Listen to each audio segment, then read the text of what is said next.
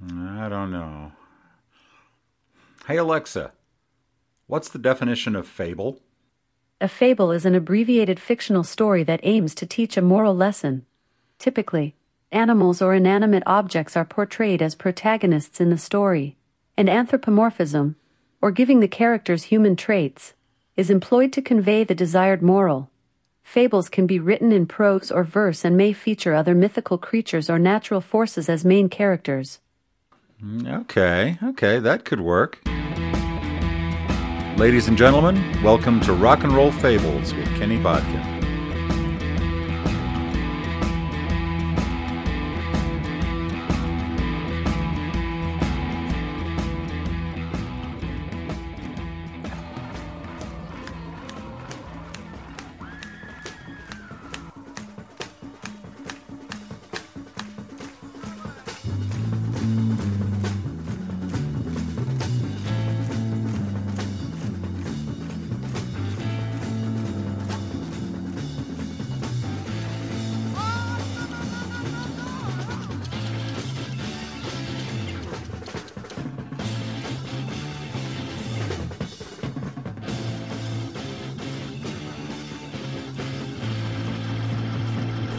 Okay, I got a story for you.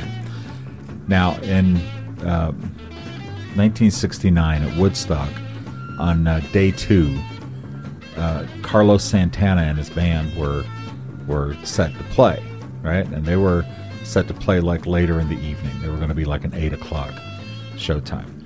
They show up at like 11 in the morning, and Carlos Santana at the time was 22 years old. They hadn't put out their first album yet. They were from East Los Angeles. They had some success in clubs, and they were pretty well rehearsed, as you can tell from the performance, but they had never played for a crowd this big. Woodstock, they estimate the crowd there was over 400,000 people. That's a ton of people. So in the morning, they get there, and what happens is that Carlos is looking out on the crowd, and as any 22-year-old would do with that level of experience, he kind of freaks out. He's like going, oh my God, there's this many people. You know, how am I going to get in front of this many people? And he had all day to stress about this, right? So he meets up with his buddy from California, Jerry Garcia from the Grateful Dead, and he's expressing to Jerry how nervous he is about this gig, about playing, you know. And Jerry does something very Jerry Garcia-like. He says, here, take one of these. You'll feel better. It'll calm you down. Sure. And he takes it. And it could have been peyote, mescaline, LSD, whatever it was, it was a hallucinogenic, and Carlos, in a very short order of time, was tripping balls. He was out of his mind on hallucinogenics. So they come to him and say, hey, we've had to reschedule everybody because some people aren't here yet because of the traffic. Getting into Woodstock was a notorious mess at that point. You guys are going on at 2. And at this time, Carlos was deep into his, he was peaking as he was walking onto the Woodstock stage. So he got out there, and immediately his guitar, in his mind, became a snake that he had to wrestle through the whole performance and keep it in tune and fight this guitar to keep the neck straight so he could play it. Now, normally that would cause a band to sound very bad, honestly. But Carlos Santana pulled it off, and the rest of the band pulled it off. And if you were to take a list of the top 3 performances at Woodstock, certainly Sly Stone, Jimi Hendrix would be at the top, but third place, you'd be hard-pressed to beat Carlos Santana and the Santana Band. It was really an amazing performance. They played in the film. What they showed was Soul Sacrifice with an incredible drum solo by Michael Shrieve and Greg Rolie on keyboards. But it was only a 45-minute set, but what really stands out in that set in the film is Carlos never opens his eyes and is obviously someplace else. And he is managing amazing guitar work throughout this. And that's the story of Carlos Santana at Woodstock. Isn't that something?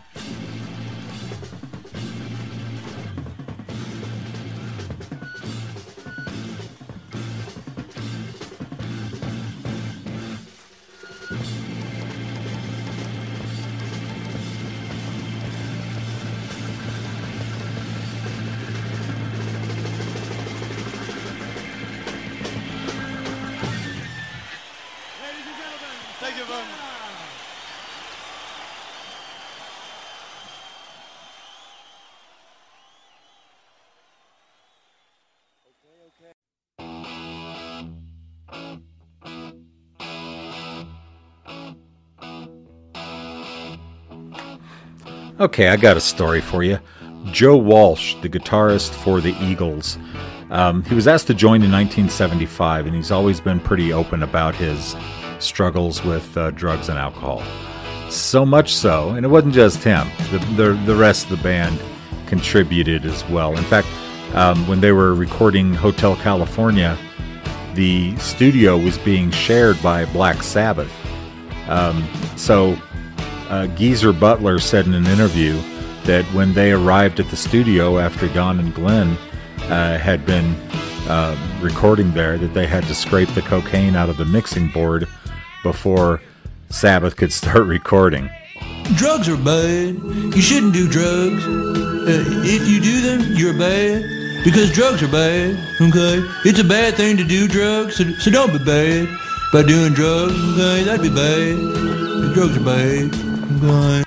So Joe was asked to join the Eagles in 1975, and they have the manager of the Eagles is Irving Azoff. Now, on one of Joe's birthdays, Irving gifts him a high-end chainsaw, a really nice chainsaw, and he did ask them to keep it at home. Joe Walsh didn't take that advice and decided to take it on tour with him.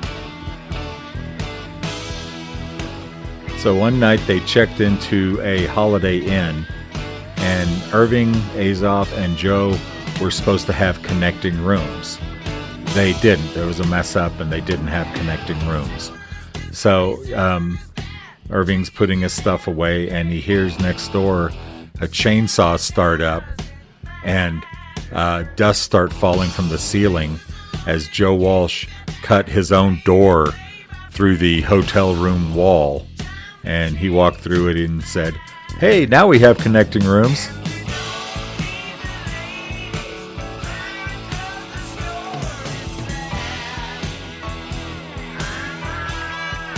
Joe also used to hang out with John Belushi from Blues Brothers and Saturday Night Live, and of course Animal House. And Joe admits that hanging out with John Belushi could be terrifying. While they were in Chicago, the two were turned away from a very fancy restaurant at the Astor Towers Hotel for wearing blue jeans. So they went into the alleyway, got some black spray paint, and painted their jeans black.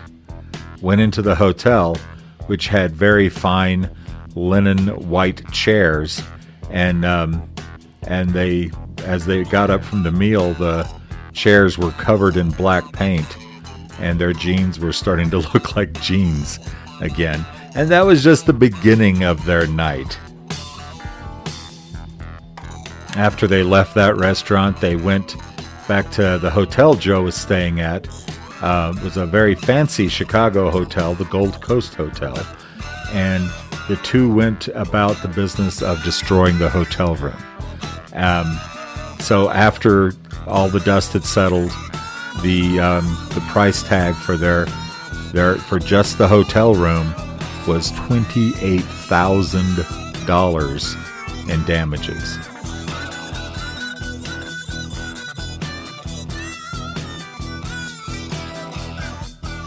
Joe Walsh has been in recovery since 1993 for his drug and alcohol problems. His big epiphany, he got on an airplane to Paris, and he woke up. When he arrived, he had his passport, but nothing else. He didn't remember getting on the plane. He didn't remember why he was going. He said that was the turning point for him, and he's been sober ever since.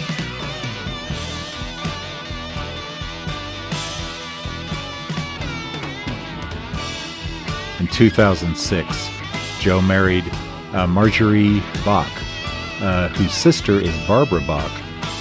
Barbara is married to Ringo Starr. So Joe Walsh is the brother-in-law to a Beatle. Isn't that something?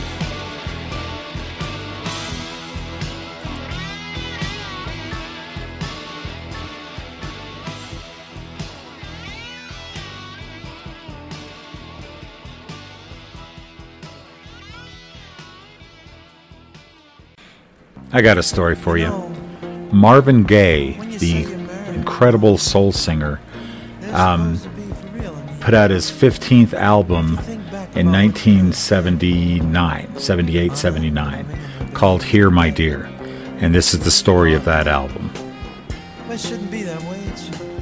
Now, in 1963, Marvin Gaye married Anna Gordy Gaye. And Anna was Barry Gordy's sister. Barry Gordy, of course, was the leader of Motown Records. He was the record producer. All those amazing Motown albums were Barry Gordy creations, if you will. Now, I don't know too much about their relationship, but I do know this.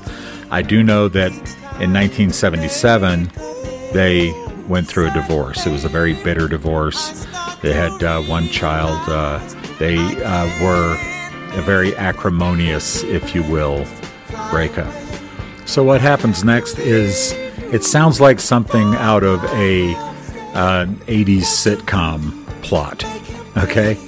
Instead of him paying her alimony, it was decided in a court that he would record an album with the proceeds going towards Anna. So it was decided that Marvin would give up half of any profits he would make off of this album would go to Anna Gaye. So went into the studio, and he started what he thought would be like just a real quick one-off album. Didn't have to be good, just had to be done. And he, the title of the album is called Here, My Dear, and album artwork is Marvin in a toga in front of a courthouse, like he's, the scales of justice kind of thing. On the back cover is a Monopoly board with his hand and his ex-wife's hand. This is all artist-like renderings. Over the Monopoly board, and she's taking everything. That was what was going through his mind during the recording of this album. It has some. It's not a bad album to listen to at all. In fact, it's enjoyable. It is a what I would say is a great Marvin Gaye album. But if you go through the lyrics, it is. It's all like mid-tempo soul music, and he does one song that is space-related, and it's called Funky Space Reincarnation, okay? And he had apparently seen Star Wars and wanted to put that vibe down on vinyl, so it's got great lyrics like, let's razzmatazz and all that jazz. Let's feel each other's ass. That's right. He said that. And that was the single. That was the single. They put that out as a single. The track list is, I Met a Little Girl, When Did You Stop Loving Me? When Did I Stop Loving You? Anger. There's a lot of a lot of bitterness came out in this. You can leave, but it's going to cost you. One of the lyrics in that is, I don't understand, somebody tell me please, why do I have to pay attorney fees, my baby's attorney's fees, oh baby, this is a joke, I need a smoke. That's right, those are Marvin Gaye lyrics. I didn't make them up. It sold very poorly.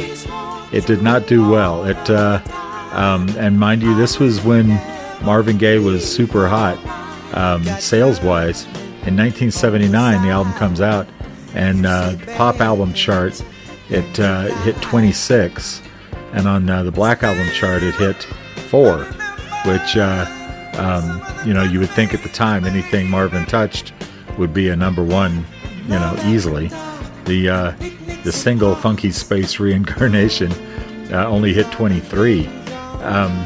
These are not horrible numbers, but for the guy who did What's Going On, and I Heard It Through the Grapevine, and all those amazing seminal works of soul music, it should have done a lot better, but it did not. In the years since its release, it has been reevaluated, and today it's seen as a landmark of Marvin Gaye's career.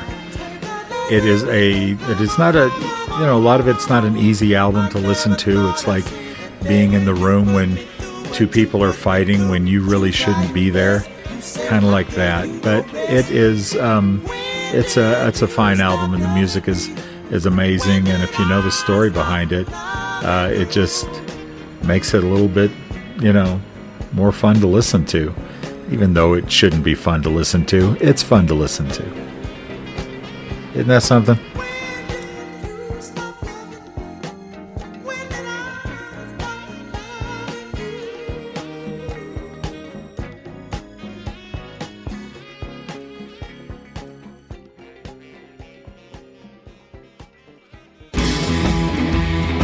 You've been listening to Rock and Roll Fables with Kenny Bodkin. We can be contacted at kenny.d.bodkin@gmail.com. Thanks for listening, and support your local musicians.